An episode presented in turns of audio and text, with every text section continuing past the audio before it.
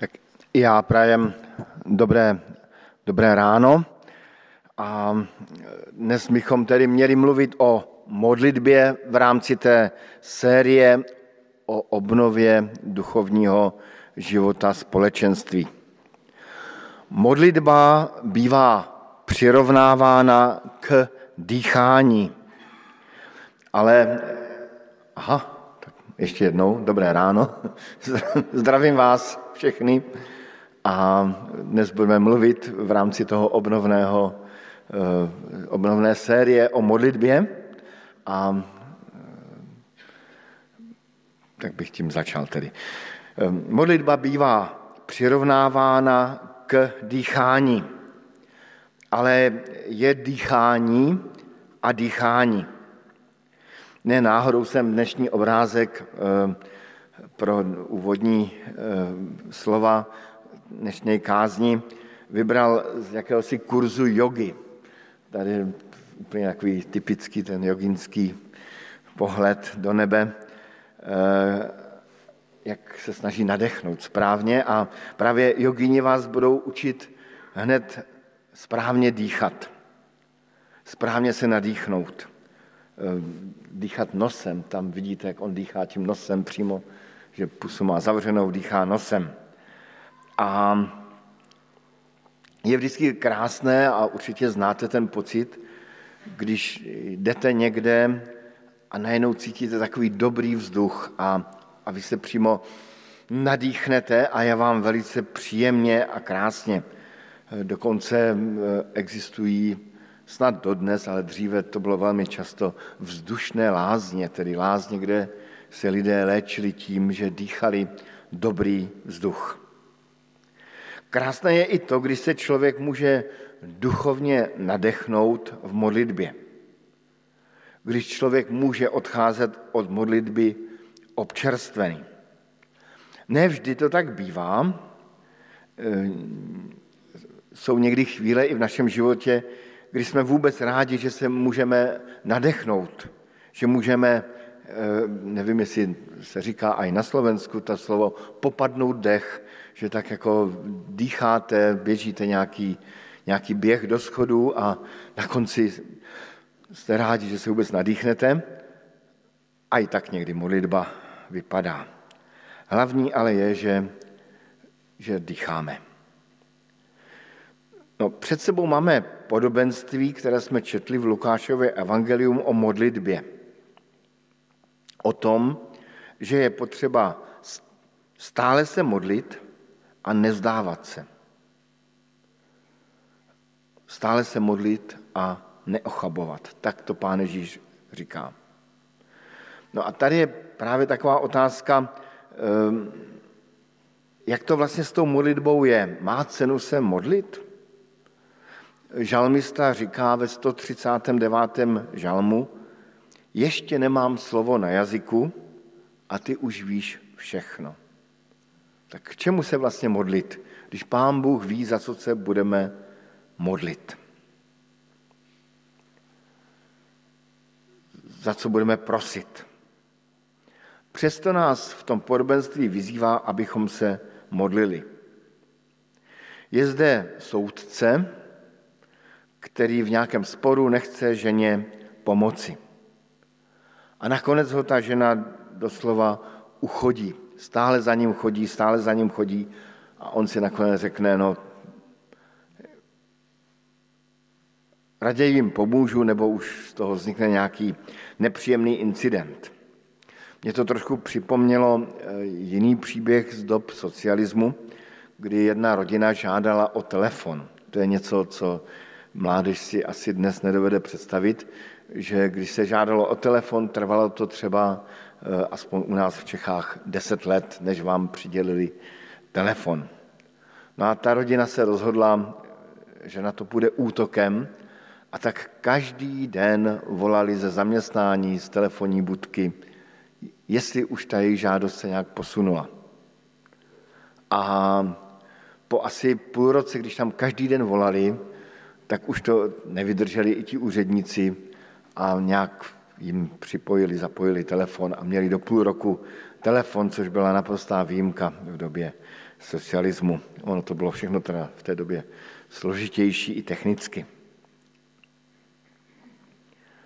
Ale to podobenství nám neříká, že Pána Boha máme uchodit, uprosit, ale spíš přesně naopak. Říká, že naše situace je úplně jiná.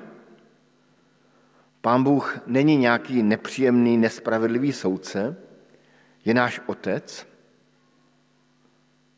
a my nejsme nějaká nepříjemná vdova, která se dotěrně dobývá k tomu, k tomu soudci, ale jsme boží děti, boží vyvolení. Proto je tam napsáno ta slova, či sa Boh nezastane svojich vyvolených, ktorí k němu volají dnom, dňom i nocou? Hovorím vás, hned sa ich zastane. Čo sa Boh nezastane svojich vyvolených, ktorí k němu volají dnom i nocou? Tedy jsme ujištěni, že to je jinak. Ale i přesto to ujištění našeho Pána Boha, nebo v tomto případě Pána Ježíše v tom podobenství, víme, že vyslyšení božích prozeb trvá. A že se často modlíme a nic se neděje. Jenom jsem stal na vlakové zastávce na Ukrajině a ptal jsem se lidí, kteří tam stáli, kdy pojede vlak. A ta odpověď byla nesmírně hezká. Bog zná jet. Ehm, byla velice přesná a, a dokonalá a ehm, tak to někdy je i, i my, jako kdyby stojíme na pomyslné zastávce a přejeme si, aby už ten vlak konečně jel. A ehm,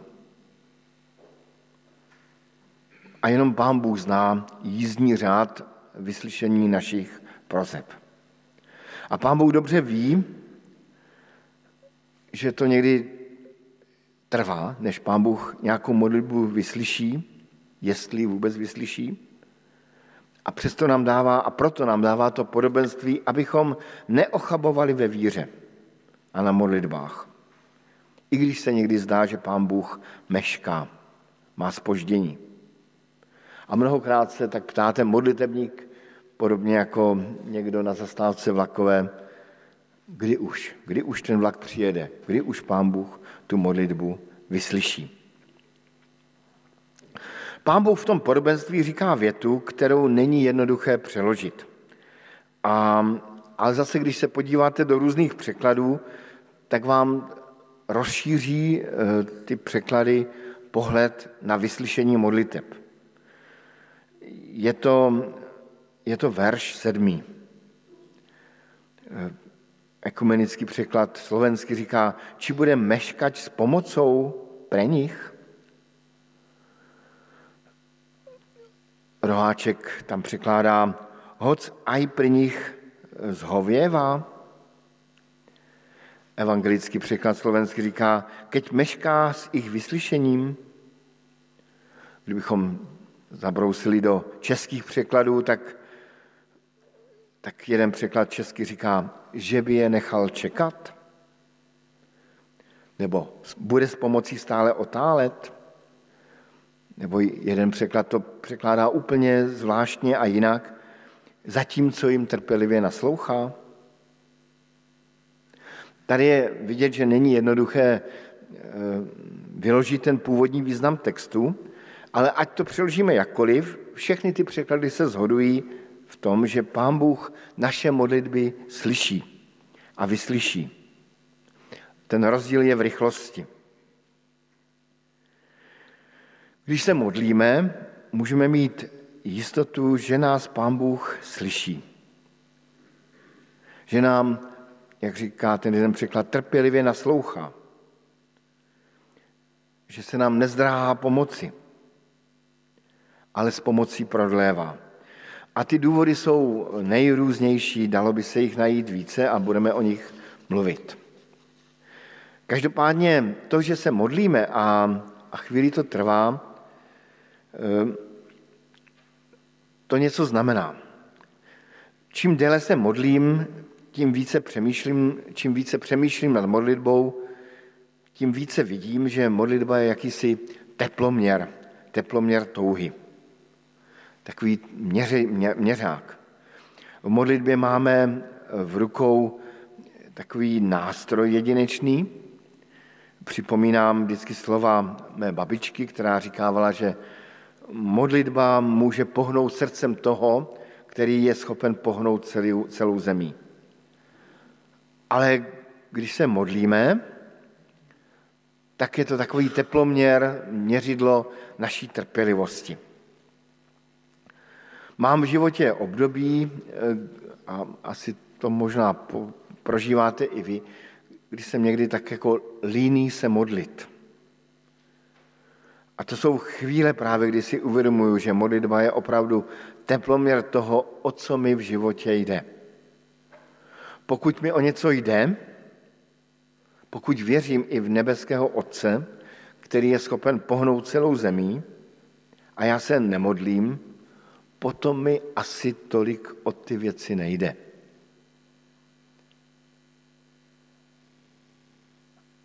Potom se nemusím ani třeba divit, že, že ty modlitby moje nejsou vyslyšení, když se modlím spíš jako málo. Modlitba je ještě jednou teploměr toho, jaký je můj vztah k Pánu Bohu, do jaké míry mu věřím, do jaké míry mu vydávám svůj život.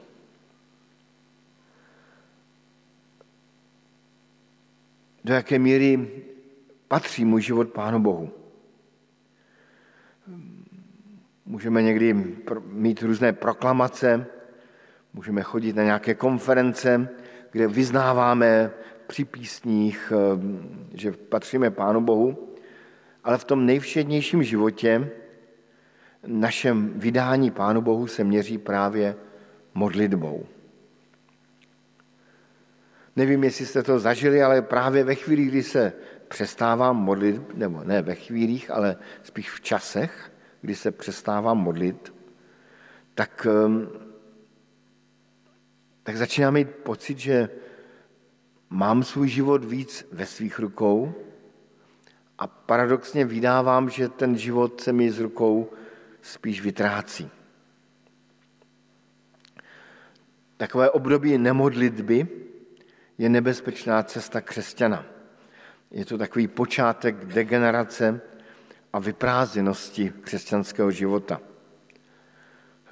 Když si jste možná četli knížku od pastora Dolmana, Modlitební život věřících, a on tam v té knížce tak na, radikálně říká, že právě ten zlý, ten ďábel, ten protivník si velmi přeje, abychom se nemodlili.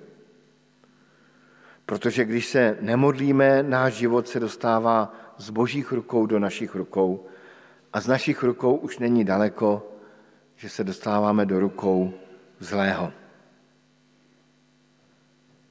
Vážné je i to, že modlitební život není zas tak moc vidět. Je skrytý. Někde v pokojíku našich životů. Nebo někde možná po cestách, když jsme venku v přírodě nebo když jdeme do práce. Nikdo si vlastně nevšimne, že se nemodlíme a pokud se nemodlíme, tak časem bude dozrávat na tom duchovním stromě života takové podivné ovoce.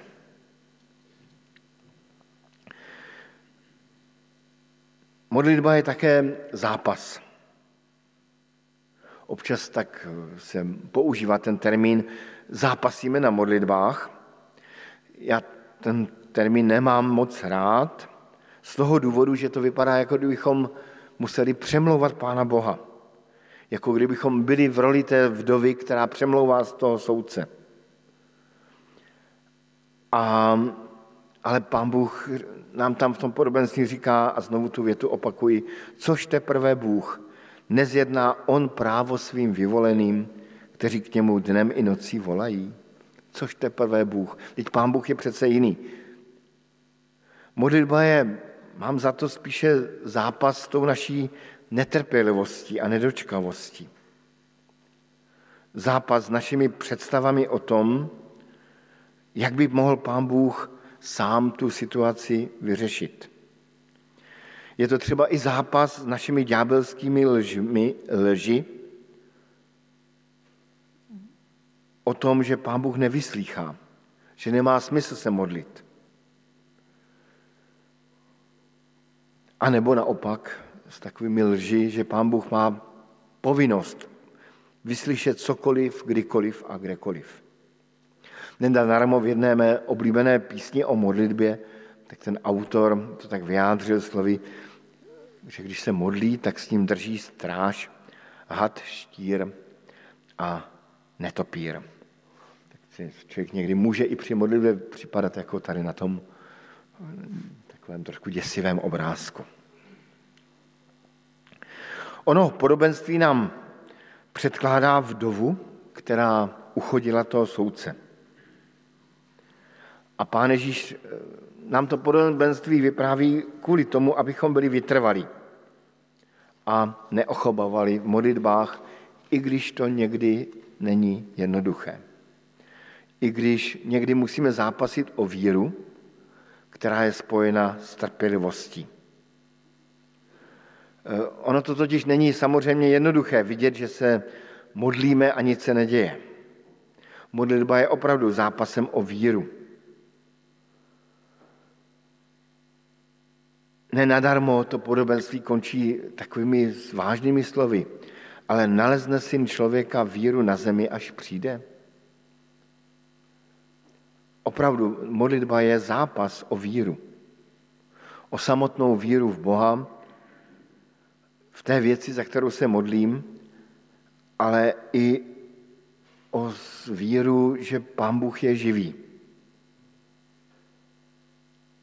Kolikrát jsem se v životě ptal a čím jsem starší, tím možná jako častěji se ptám, kde je Pán Bůh, jak to tedy je. To dnes vzpomínám na, na chvíli, kdy jsem se dozvěděl, že jedna dívka v mládeži je nevylečitelně nemocná a její život nezadržitelně spěje ke konci. Vzpomínám si, jsem šel po té ulici ve tmě a říkal jsem si, pane Bože, kde jsi? Jsi vůbec živý? V této chvíli narážíme na nějaké meze modlitby, které jsou ale způsobeny spíše naší omezeností. My vlastně nevíme, proč Pán Bůh mlčí.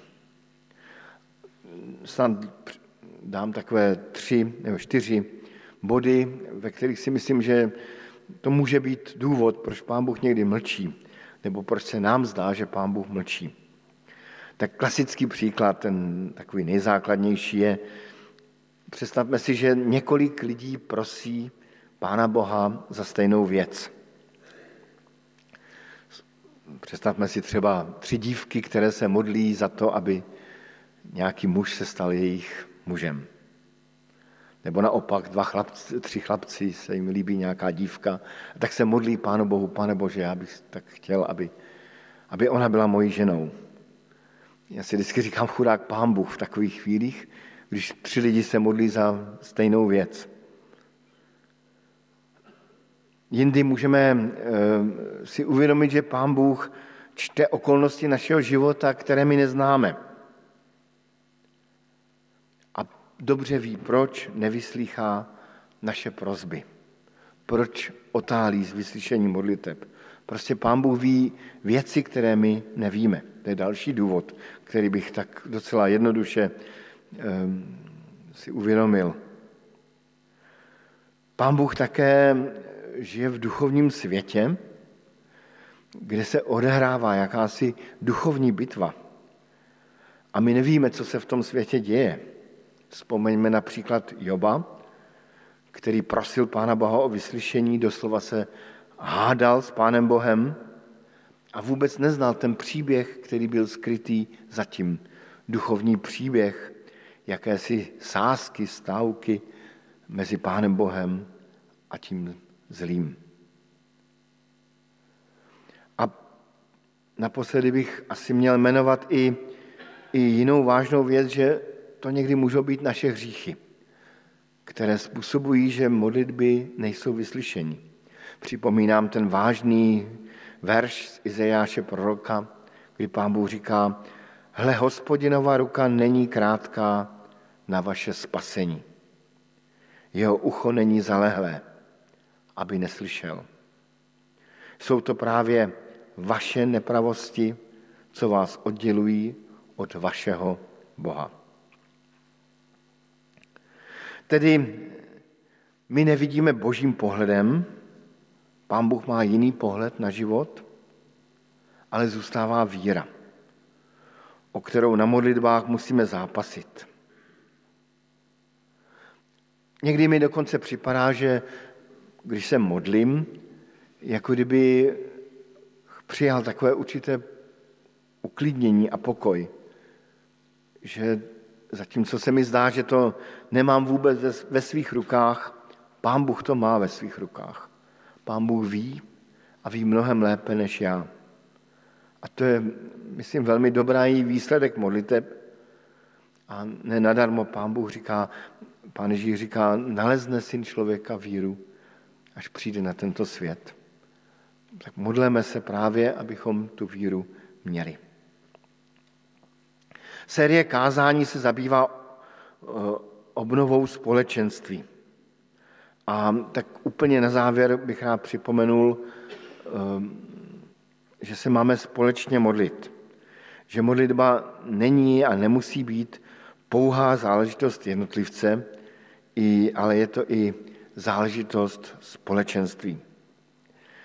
Mně se moc líbí tento obrázek eh, nějakých chirurgů, operatérů, kteří se možná před operací nebo možná po operaci modlí. Eh, jako kdyby tím i vyjádřili, že jakýkoliv zápas o život člověka není jenom záležitostí jednotlivce, ale záležitostí celého týmu. A není to jenom záležitost týmu, ale je to záležitost božího požehnání a boží přítomnosti. Ten obrázek jsem někde objevil a, a čas od času se k němu vrátím a mám ho, mám ho velmi rád. A tady je právě i pro nás, jako pro společenství na cukrové otázka, jde nám jako společenství na cukrové o něco? Nebo tak spokojeně provozujeme život zboru? Mělo by nám o něco jít. A to, že nám o něco jde, se projeví tím, že se společně modlíme. Že nám jde společně o to, abychom byli solí a světlem tomuto světu, tomuto městu. Právě proto se mi líbí ten obrázek, že těm lidem o něco jde. A i nám by mělo o něco jít. A tak bych i úplně na závěr kázání vás všechny pozval k modlitbám v našem společenství, i k takovému modlitebnímu životu. Jednak se to vnějšně může projevit tím, že, že se můžeme sejít eh, v neděli ráno v 9 hodin k modlitbám, ale může se to projevit i jinak. Několikrát i v našem společenství probíhaly různé modlitby, modlitební řetězce, eh, takové modlitební stráže a jsem za to velmi rád. A tak bych rád, kdyby někdo z vás se chtěl nějak eh, připojit ke společným modlitbám, eh, tak mě povězte, když budeme se loučit a zkusíme třeba vymyslet nějaký, nějaký, nějakou formu novou, jinou. A zároveň, zároveň vás i zvu k modlitbám, i dnes večer na Zoomu, eh, kdy taky nejenom, že si povídáme, ale i se modlíme za nás i za naše společenství. Amen.